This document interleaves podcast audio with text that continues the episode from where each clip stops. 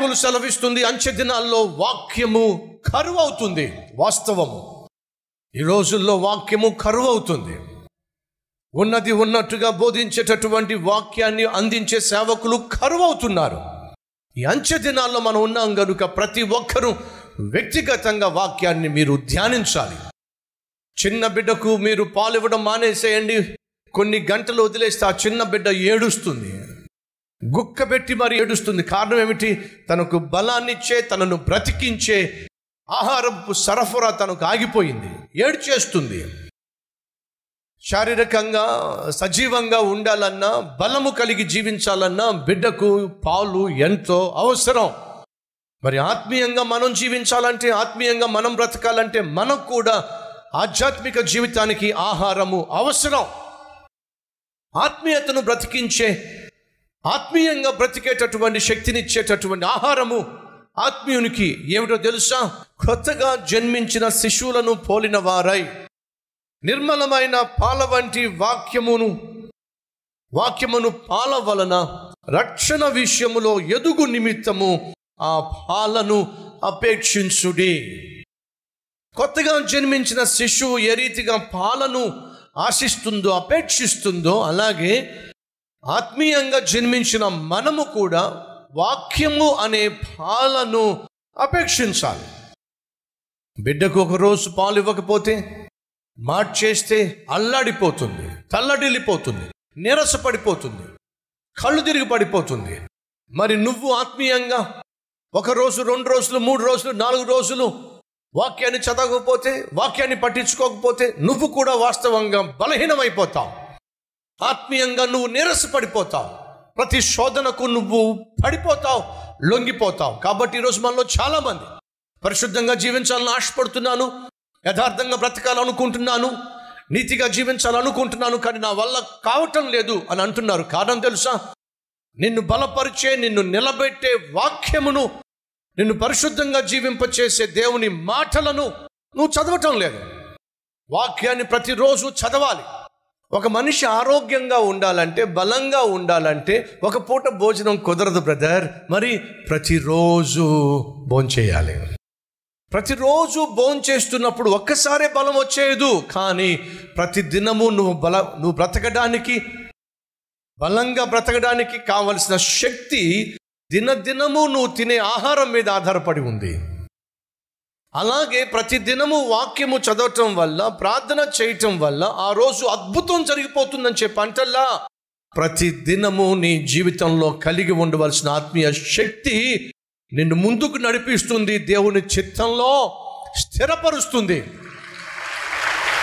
కాబట్టి ప్రతి ఒక్కరూ ప్రతి దినము తప్పక వాక్యమును చదవాలి. ఆ వాక్యమును ధ్యానించాలి. భక్తుడైన దావీదు సెలవిస్తున్నాడు యవనస్తులు దేని చేత తమ నడకను శుద్ధి చేసుకుంటారు?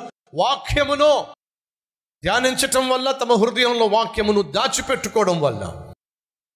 యవన తమ్ముడు చెల్లె తలంపుల్లో పడిపోతున్నాను చూపుల్లో పడిపోతున్నాను పడిపోతున్నాను పడిపోతున్నాను.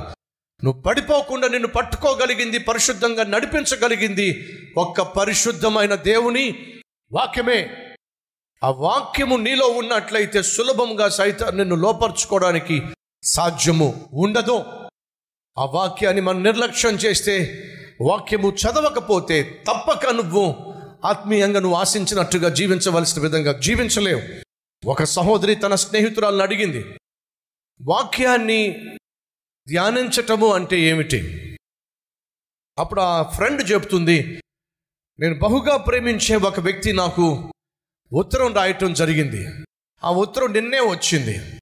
ఆ ఉత్తరాన్ని నేను ఎన్నిసార్లు చదివానో తెలుసా? ఎన్నిసార్లు చదివావు ఐదు సార్లు చదివా. ఏ అర్థం కాలేదా? అర్థం కాక కాదు. మరి? ఆ ఉత్తరం రాసిన వ్యక్తి పట్ల నాకున్న ప్రేమను బట్టి ఆ ఉత్తరాన్ని మరలా మరలా చదివాను మరలా మరలా చదివాను మరలా మరలా చదివాను. ఎందుకంటే ఆ ఉత్తరం రాసిన వ్యక్తిని నేను అంతగా ప్రేమిస్తున్నాను.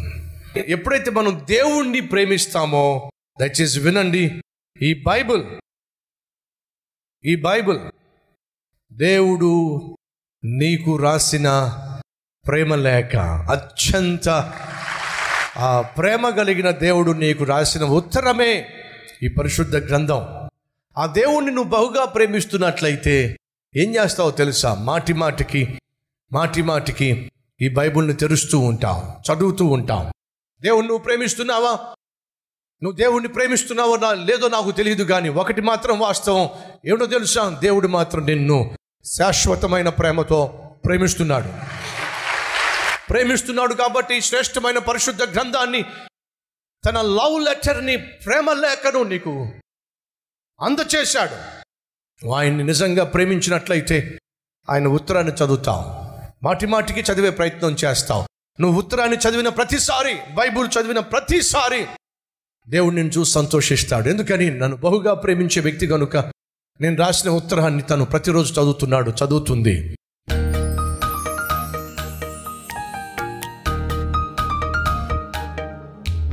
పరిశుద్ధుడు అయిన తండ్రి ఈరోజు ఎందరైతే ఈ వాక్యము విని తమ జీవితాలను పరిశీలించుకున్నారో పరిశోధించుకున్నారో ప్రతిదినము నిన్ను ఆరాధించాలి నీ సహవాసం కలిగి ఉండాలి వాక్యమును ధ్యానించాలి ప్రేమించాలి ఆత్మను నడిపించాలి నీ యొక్క రాజ్యములోనికి అనేక మందిని చేర్చాలి.